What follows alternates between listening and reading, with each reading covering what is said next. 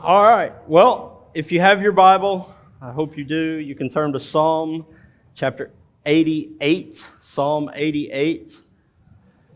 We are going to look at Psalm 88. So, as we started the Psalm series, uh, one of the things that I mentioned to you all and I've kind of just been keeping before you is that the Psalms, they, they run the gamut of human emotion. Like, it, it lays bare uh, the ups and the downs of life from the point of, uh, like from the vantage point of the human soul, like what we're feeling in those ups and downs and how we're going through that. But what it really teaches us, what the Psalms are so good about teaching us, is how to turn those feelings, be it even, uh, even joy or despair, it teaches us how to turn those things into songs and into prayers it teaches us how to deal with those things as we're either celebrating the Lord or we may be in a moment where we're like fighting for faith in the Lord. Like we're not sure there's anything to celebrate about the Lord. And so today's psalm is, is more on the fight for faith. This is what we would call a lament. It's a psalm uh, that takes on a really uh, depressing tone. and, and, so it's great for a rainy Sunday morning. Um, but it, it's surely, Psalm 88 is surely the darkest psalm of them all. Like there's almost every other lament psalm gives you like some peace, some, some snippet of hope, some, some piece of like, uh, things are going to be okay, right? Like there's some, they, you may be calling for fire to rain down on the heads of your enemies at one point in the psalm, but by the end you're like celebrating the Lord for his faithfulness. But this psalm doesn't do that. This psalm leaves us with nothing like that. It, it, it leaves us kind of in the middle of the fight, and there appears to be no immediate relief. And so let me just read Psalm 88 to you. It's 18 verses, so it'll, it'll take a moment. Uh, maybe this will help us kind of feel the weight of the psalm, uh, and then we'll pray and we'll ask the Lord to help us today as we, as we talk through this. Psalm 88 O Lord, God of my salvation, I cry out day and night before you. Let my prayer come before you. Incline your ear to my cry, for my soul is full of troubles, and my life draws near to Sheol. I am counted among those who go down to the pit. I am a man who has no strength, like one set loose among the dead, like the slain that lie in the grave, like those whom you remember no more, for they are cut off from your hand. You have put me in the depths of the pit in the regions dark and deep. Your wrath lies heavy upon me, and you overwhelm me with all your waves. You have caused my companions to shun me. You have made me a horror to them. I am shut in so that I cannot escape. My eye grows dim through sorrow. Every day I call upon you, O Lord. I spread out my hands to you. Do you work wonders for the dead? Do the departed rise up to praise you? Is your steadfast love declared in the grave, or your faithfulness in Abaddon? Are your wonders known in the darkness, or your righteousness in the land of forgetfulness? But I, O Lord, cry to you. In the morning my prayer comes before you. O Lord, why do you cast my soul away? Why do you hide your face from me? Afflicted and close to death from my youth up, I suffer your terrors. I am helpless. Your wrath has swept over me. Your dreadful assaults destroy me. They surround me like a flood all day long. They close in on me together. You have caused uh, my beloved and my friend to shun me. My companions have become darkness. And so um, the tone's not real hopeful. uh, it kind of leaves us in despair. Now, um, I, I hope to draw out a few things, and I'll get to that in a moment, but I did want to share this just kind of from my heart to you today that, that uh, the author of this, his name is Heman, and, uh, and we'll talk a little bit more about him in a moment, uh, just about kind of where he's at in this. But, but one of the things I want to lay before you today is that I feel a bit like Heman this morning.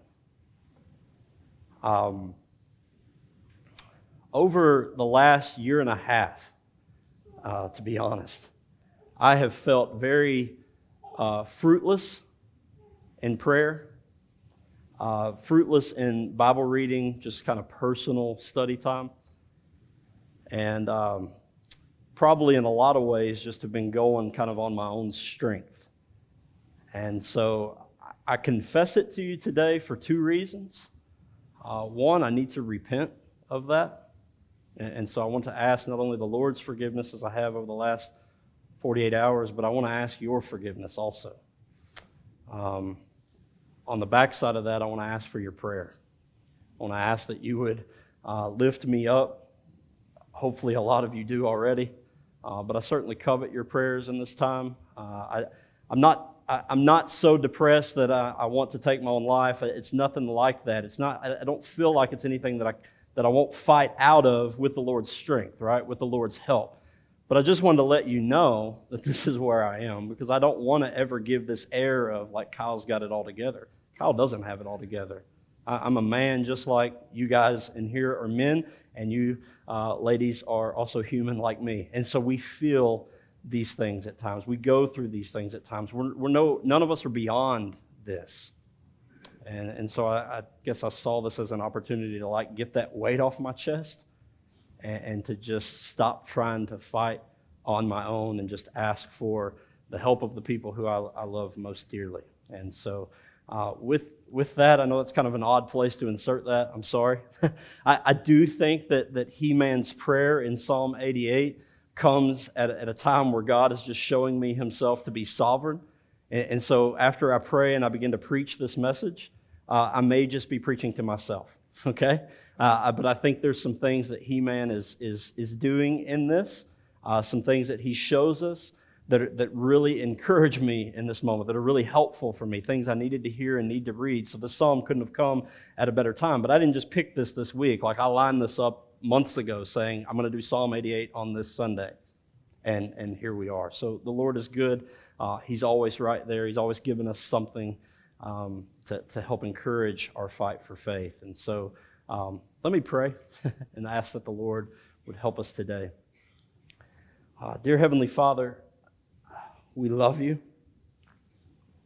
And uh, we are so grateful to you, so thankful uh, that you care for us in such deep, affectionate, personal ways.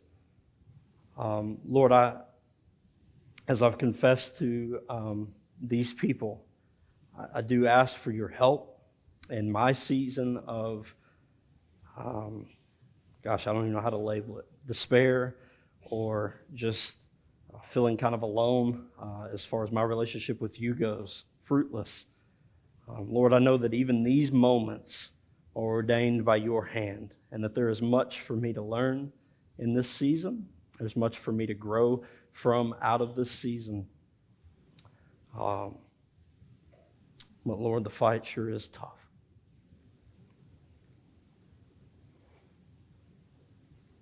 And so, Father, as I open up your word today and, and we think through it together, uh, Lord, would you, would you help us to understand the words that we're reading here, to see these things clearly today in a way that would help us in our times of despair to fight for faith, to, to, to, to come to you.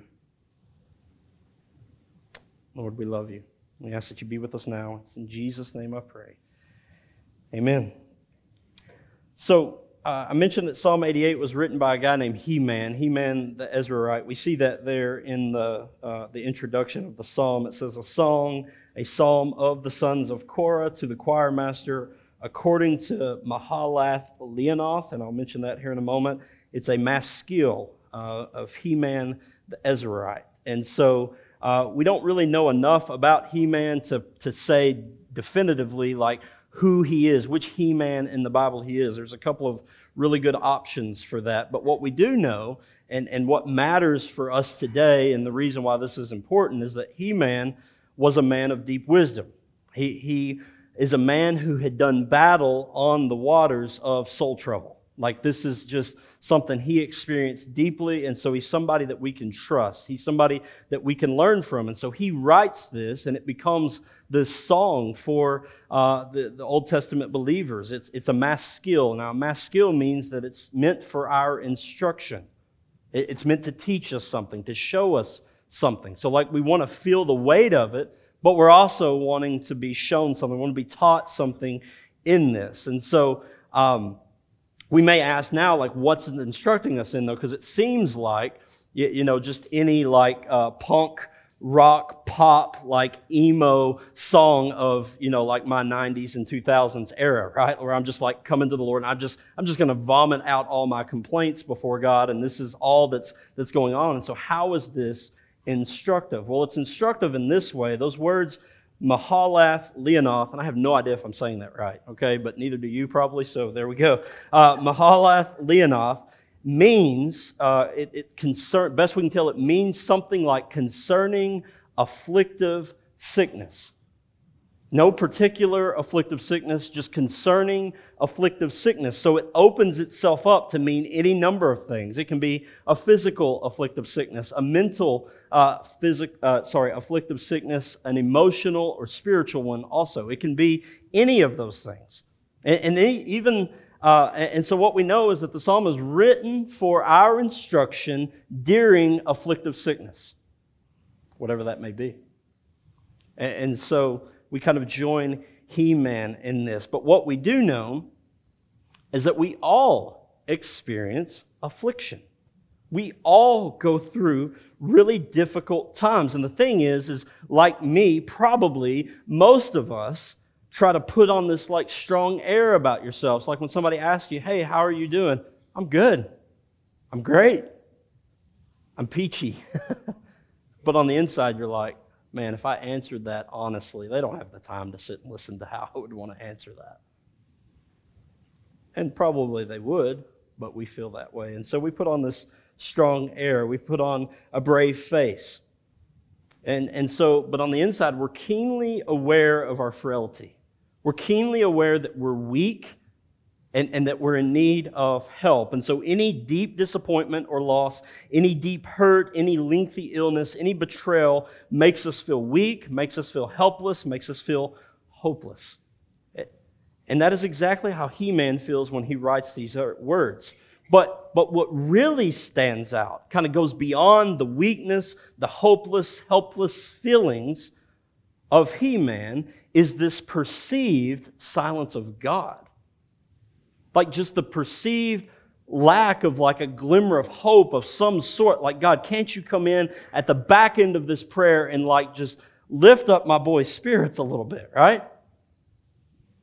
And, and so to me, the silence of God just comes screaming off the page in this text. It's like, where is the Lord? Is, is he near us. And that's really what we must address today because we're all going to go through difficult times. You see, being in a, a saving relationship with Jesus Christ does not mean that we escape despair or discouragement or darkness. It, that's not happening in this world. That's part of the fallenness, the brokenness of the world that we live in. We're not escaping those things. We all experience hard things. Sometimes they come in short waves, sometimes they come in lengthened or prolonged seasons, but they're coming. And so, what we do know about God is that He's promised that we aren't alone, right? He said, I will never leave you or forsake you. We know that He's there. Jesus says as much that I am with you always to the end of the age. We know that the Holy Spirit lives inside of us as believers now on this side of the cross as one who is a comforter in our time of need, that our souls would not be troubled or downcast, but that He would pick us up in these moments. And so we know these things about the Lord, but He never promises, though He promises to never leave us, He never promises that we won't feel alone, that we won't feel the brokenness of this world. We won't ask things like, Do I even know the Lord anymore? Like, is he even still holding me in his hand? And so, what makes this worse is, is, is that God seems far away here. Like, it's not just that he's helpless and hopeless, it's like that God's not answering him in this moment. And, and so when you feel alone, when you, like you know the feeling, right? It's all that I mentioned a moment ago. Your prayers go unanswered. The Bible reading appears fruitless, or, or maybe it's non existent. Like the darkness won't go away as quick as you would like. And then you kind of get to those moments where you just kind of doubt either the goodness of God or the fact that you're even His. You'll ask things like, God, are you there? And, and, and if you are there, why in the world won't you do something in this moment? And so, what, we're suppo- what are we supposed to do when God seems far away? That's the question, right? That's the question of my heart. Like, what do I do in this moment when God seems far away? And I think our boy here, Heman, what a great name. Uh, I need one more son, Patricia, all right? Um, I, th- I think our boy Heman lays it out very clearly in Psalm 88. When God seems far away, what Heman is showing us is that we must regularly go to Him. We must regularly go to Him. So if you're taking notes, you can write that down. When God seems far away, we must regularly go to Him. Three times in here, verses 1, 9, and 13, He, Heman cries out to God, makes his cries known to the Lord, petitions God for something. And in those moments, what he's revealing to us is how we too ought to respond. He's responding faithfully, and so we can look at his example. Remember, it's a maskil, it's to teach us something. And we can say, that when darkness or affliction surrounds us to kind of swallow us up, we need to go to the Lord. We need to run to Him, to flee to Him. And so when God seems far away, we must regularly go to Him by, and I've got three things because, you know, I'm a preacher, uh, by turning to Him in the darkness, number one. Turning to Him in the darkness. Now, I'm going to read the text over again, not all of it, but portions of it as I mention these points, just to remind us to kind of keep it before us what he's feeling. So in verse 1 and 2, he says, O Lord, God of my salvation, I cry out day and night before you. Let my prayer come before you. Incline your ear to my cry. Right slap in the middle of his darkness, Heman says, O Lord, God of my salvation. Heman's reminding himself of who it is that can turn his darkness into this marvelous light. Like he's reminding himself who it is that has the power to save him. He's reminding himself who it is that brought salvation to him to begin with. O Lord, God of my salvation. And since God is the author of his salvation, he then says, I cry out to you day and night. Let my prayer come before you. Incline your ear to hear my cry. In other words, Heman is saying, he's confessing this to the Lord in prayer. You alone, O Lord, are mighty to save. You alone are able to save me from this darkness even now. So I'm turning my prayer and my cries to you and to you only. Sisters and brothers, let, let Heman's example inform our own hearts, our own minds today. When darkness descends on us. We, we don't need more of the self help gospel from the likes of Rachel Hollis or Oprah or Dr. Phil or Jordan Peterson or Joel Osteen and the like. I'm mentioning names because these are the people we're consistently running to. And we need to know their names. Now, what I'm not saying is, is that those authors and pieces of their messages don't have a place possibly in your journey, to be very generous.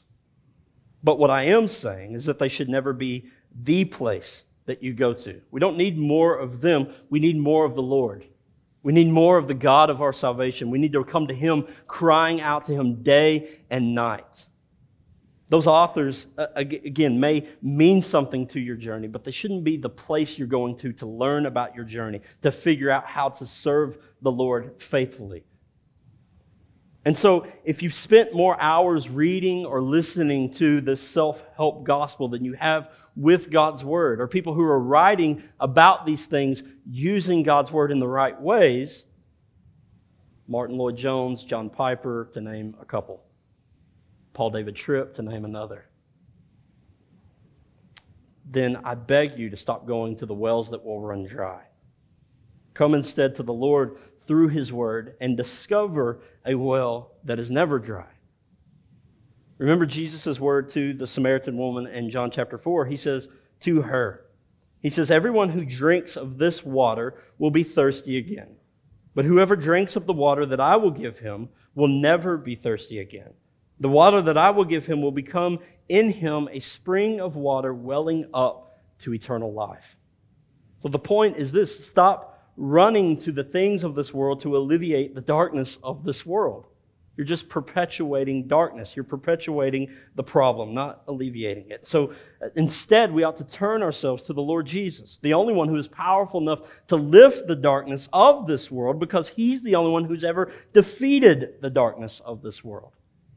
He did it on Calvary by giving his life as a ransom for all who would believe in him, who would trust him. And so, as believers who have believed in him and trusted in him, we know that he's working on our behalf because he's already defeated death and hell and sin and its dominion over us. And so, when God seems far away, we must go to him. We must turn to him in the darkness. O Lord, he says, God of my salvation, I cry out day and night before you. But again, when God seems far away, we must regularly go to him by telling him of the darkness. He means very descriptive in verses 3 through 12, really 3 through 18, but let me just look at 3 through 12. He says, For my soul is full of troubles, and my life draws near to Sheol. This would be the, the land of the dead. I'm counted among those who go down to the pit, again, the land of the dead. I'm a man who has no strength, like one set loose among the dead like the slain that lie in the grave, like those whom you remember no more, for they are cut off from your hand. He's saying, I feel like unbelievers who have already passed. Like, like I feel that left alone in this moment, that departed from you. Like you're that far away from, from me in this moment. He says, For you have put me in the depths of the pit in the regions dark and deep, your wrath lies heavy upon me, and you overwhelm me with all your waves. You have caused my companions to shun me. You have made me a horror to them. I am shut in so that I cannot escape. My eyes grow dim through sorrow. Every day I call upon you, O Lord. I spread out my hands to you. Do you work wonders for the dead? Do the departed rise up to praise you? In other words, he's saying, like, if I die, if, if this is who I am, how in the world can I praise you from this? Like, you've got to intervene in my life. How in the world can I bring glory to your name if I stay in this mess? That's what he's asking the Lord. They're valid questions. He says, Is your steadfast love declared in the grave, or your faithfulness in Abaddon, or your wonders known in the darkness, or your righteousness in the land of forgetfulness? As he tells the Lord about his darkness, you can you just get this sense that there's no immediate relief, like nothing's changing. He, he even it's almost like it's getting worse as he begins to describe my companions shun me. I'm trapped in and I cannot escape. Uh, my eyes are growing dim through sorrow. Like he's like, I'm wearing out, Lord. Like I can't do this anymore. There's, there's no one like the people I thought would be around me in this moment. They're not here. They're shunning me now. It sounds a lot like Job. It sounds a whole lot like Job's story. But what does Heman do? Does he give up? Does he say, Well, I tried that, it didn't work. I prayed yesterday and the day before, nothing's changing. What does the, the newest self help strategy have to say? What should, I, what should I do next? No, he, he doesn't. As a faithful man of the Lord, he resolves himself to take those feelings to the Lord, to petition him, to tell him of the darkness that he's experiencing, to include the Lord in it. Now, now, to be sure that we're not unclear, it's not like the Lord is oblivious to these things.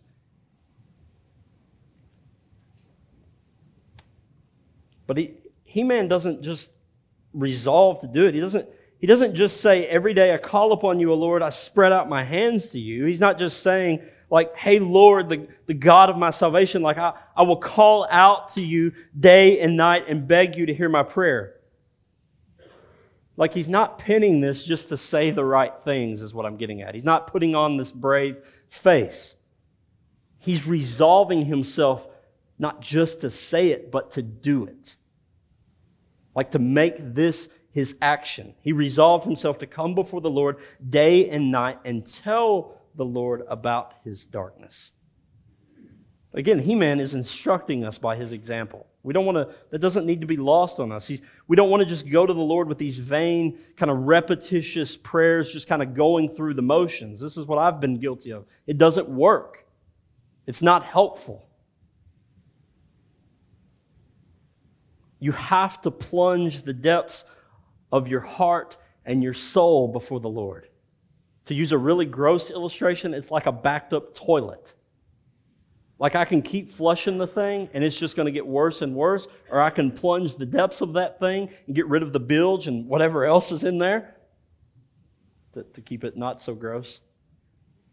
And then it's in that moment where you have a free flowing toilet.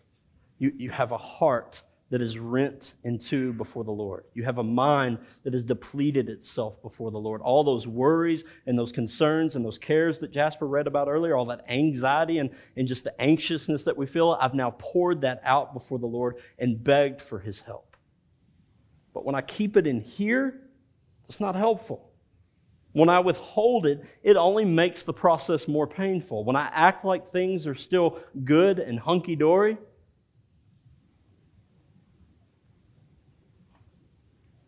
I got to, to dump a lot of this on my wife yesterday, which was totally awesome. and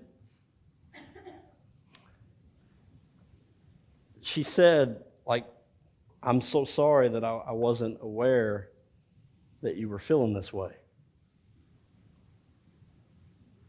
That's not Patricia's fault. I appreciate the sentiment. I appreciate her concern. But when she's asked me over and over again over the last several months, we have this question we ask one another How's your heart? You know, at the end of a day or at the end of a week, we'll just, How's your heart, babe? How are you? I'm good, doing well. It's not that she wasn't checking on me, that she doesn't love me. But when I dump it on her, I put her in this place of like, God, I wish I'd known. I'm sorry, babe. I wish I could have like got it out. It just felt like one of those things I could fight on my own.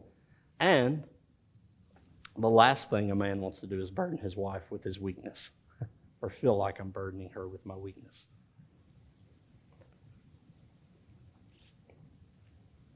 But I do know that when we withhold it, it only makes it more painful. The, the Lord is not going to be put out with you. Do, do you hear me? Like, this is what I've got to learn. The Lord's not going to be put out with me for bringing the mess to Him. Like, He's fully aware of what's going on in my life. In fact, all the events of my life have been preordained by God. I believe that. I believe that God is sovereign over every choice, over every decision that I make, over everything that's going on, that all of these things are from Him. As Heman prays, You put me in the depths of the pit. Your wrath lies heavy upon me. And, and so he's not going to be mad at me or put out with me when I come to him and say, Lord, look at this. He's not going to turn me away because he thinks I'm disgraceful. Like, how dare you? Let's not miss that this psalm is a prayer, it's a petition to the Lord for his intervention. God is not belittling the prayer of the deeply discouraged one or the despairing one. He wants us to remember that in him there is both safety and salvation in coming to him. That he is a refuge and a savior. That he's a strong tower and gives freedom to our bound hearts and souls. Hebrews is really helpful in this. We, we know from Hebrews that, that Jesus knows exactly how we feel. Like, He knows exactly how I feel right now. He knows exactly how you feel right now, also. Like, Hebrews tells us that Jesus sits in heaven, that He's interceding on behalf of us now at the right hand of God as one who is an empathetic high priest. So, you know what Jerusalem lacked and they wanted so bad? Was a high priest who could be empathetic to their sins. He was just slaughtering cows and turtle doves and, and, and, and oxen. Like, that's just what he did. Like, I've got to do this. But Jesus slaughters himself. God slaughters his own son for us so that we now have an empathetic high priest in heaven. We don't have a God who sits as all the other gods of the world. We don't have a God who sits in heaven and says, I don't know what you're going through. In fact, I'm not even concerned about what you're going through. We have a God who says, I gave my life to help you in this exact moment. What a comfort. And so he's experienced all the pain, all the hurts, all the despair that you and I will ever have or, or, or, have ever had. Like, and even more so on the cross. So it wasn't just yours he took on on the cross, it was all who would come to him by faith that he took on on the cross. So we, we, the Bible tells us to come boldly then in Hebrews to the throne room of grace to his mercy seat that we might receive mercy in our time of need. He hears you, he feels you, and he's interceding for you. When God seems far away, we, we must go regularly to him by telling him of the darkness. Again, he says, My companions shun me. I am trapped. My eyes are growing weary, but every day I will call upon you, O Lord. I spread out my hands to you. The final thing, when God seems far away, we go to Him regularly by trusting Him despite the darkness. So in 13 through 18, we read this But I, O Lord, cry to you. In the morning, my prayer comes before you. O Lord, why do you cast my soul away? Why do you hide your face from me, afflicted and close to death from my youth up? I suffer your terrors. I am helpless. Your wrath has swept over me. Your dreadful assaults destroy me. They surround me like a flood all day long. They close in on me together. You have caused my beloved and my friend to shun me. My companions have become darkness.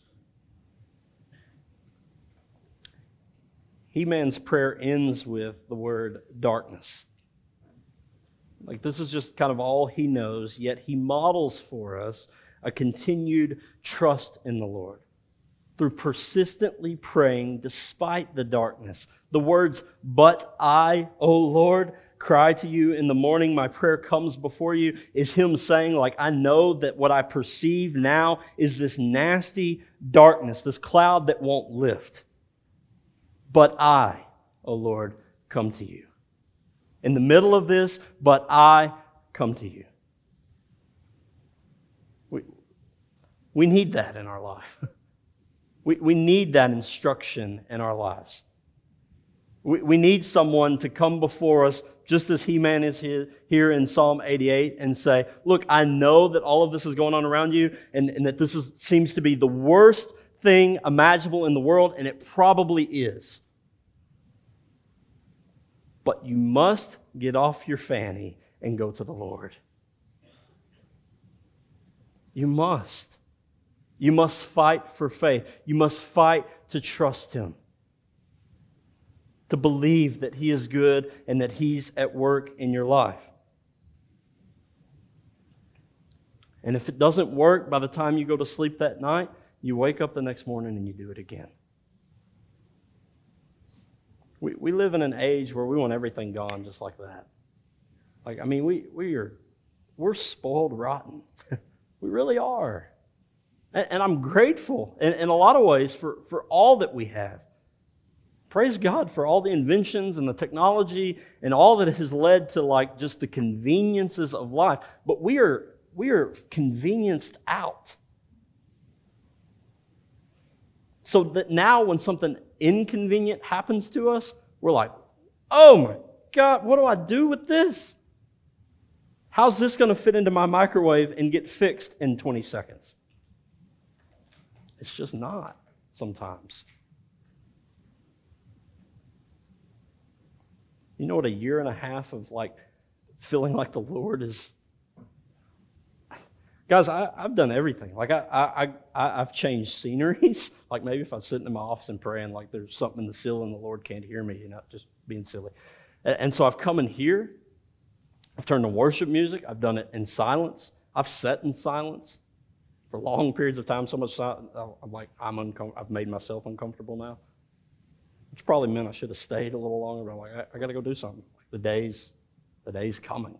Like, I just can't get around it. When something inconvenient is, I, I, I will lay before you that I am extremely fortunate. My life has been marked by a ton of convenience, a ton of blessing. And I'm so grateful to the Lord for that. So when something inconvenient happens, it, it's rocked my world a bit. I just kind of thought, oh, it'll go away. It'll pass. Just keep doing what you do. But what a year and a half of inconvenience has taught me is that the Lord's still faithful. Like I, I, was talking just last night, and like even when I stand up here on Sunday mornings, feeling like I have all week, done just enough a lot of times to just get a sermon written, like just as far as that kind of work goes. Like just let me just pour out some stuff here and get this sermon done because the people come hungry and I got to feed them. So, the Lord does, and He wants to use me to do it. So, but I'll stand up here and I'll know that I'm not alone.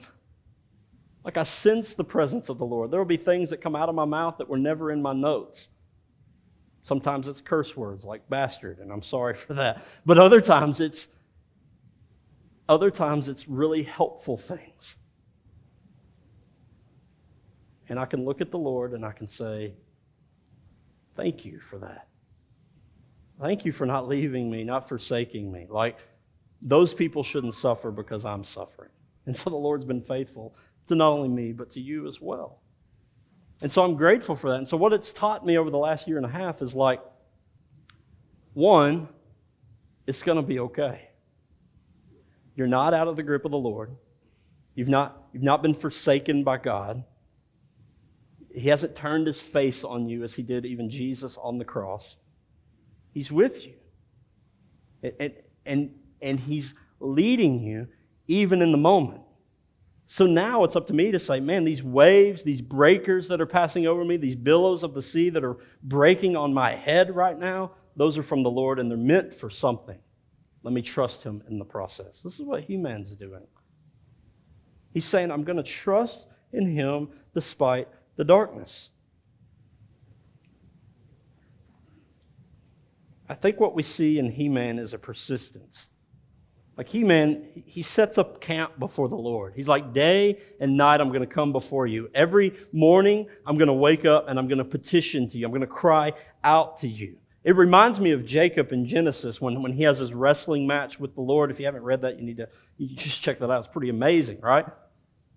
But this figure appears, and it, it, it seems like later on revealed through the prophets that it was, it was the Lord in some form wrestling with Jacob. And Jacob says in that wrestling match, like the Lord, the Lord says, Let go of me. And Jacob says, I will not let go of you until you bless me. It was this persistence. Like he knew the Lord could kill him. And so the Lord knocks his hip out of socket. Jacob walks with a limp the rest of his life. But he was blessed by the Lord. The Lord was no longer the God of Abraham and Isaac. The Lord became the God of Abraham, Isaac, and Jacob.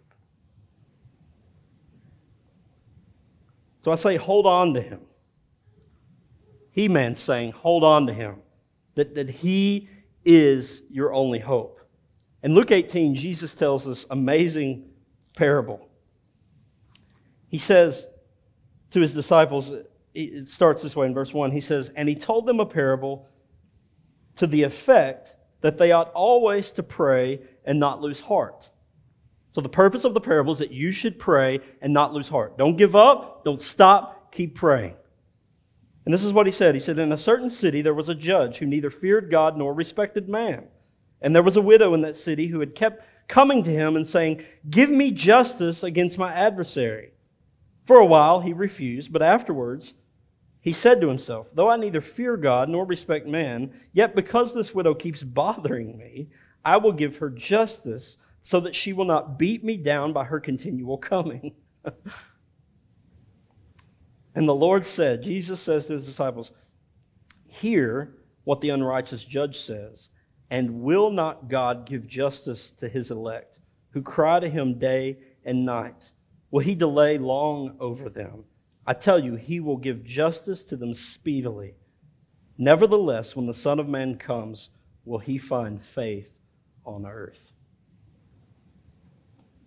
Like Jesus, in that moment, he takes a scalpel to our hearts in those last two verses. Will not God bring about justice for his elect, for the ones that he's chosen, who cry out to him day and night? Will he keep putting them off? I tell you, he will see that they get justice and quickly. So Jesus is saying, Are you going to trust him? Are you going to trust the Lord? Keep coming to him. Keep fighting for faith. But what he adds at the end really, really shook me. Will he, he says, however, when the Son of Man comes, will he find faith on the earth? In other words, Jesus is saying, like, this is, this is who I am. This is, this is who God is. I am always with you. I will never leave you. I will never forsake you. Keep trusting me. Keep coming to me. I will send justice quickly. But the question is will you trust me in this promise? Will you, like Heman, regularly come to me, trusting me despite the darkness?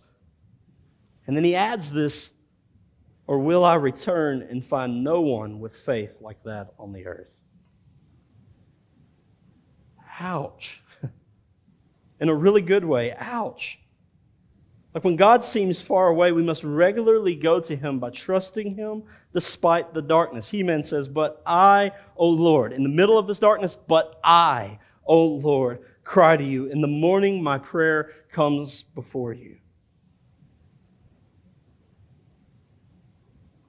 kind of sum it up, I, I just have some thoughts to share. Like, what, what kind of people might we become if we begin kind of ignoring the self help, anti gospel messages of our world and the times of darkness that we experience and go regularly instead to God by turning to Him in the darkness, by telling Him of the darkness, and by trusting Him despite the darkness?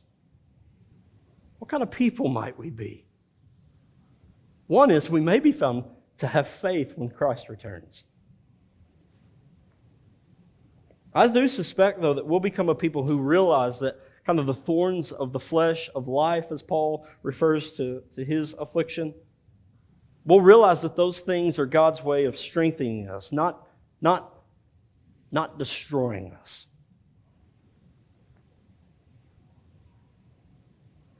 And it strengthens us because by breaking us down, it forces us to rely more fully on the Lord.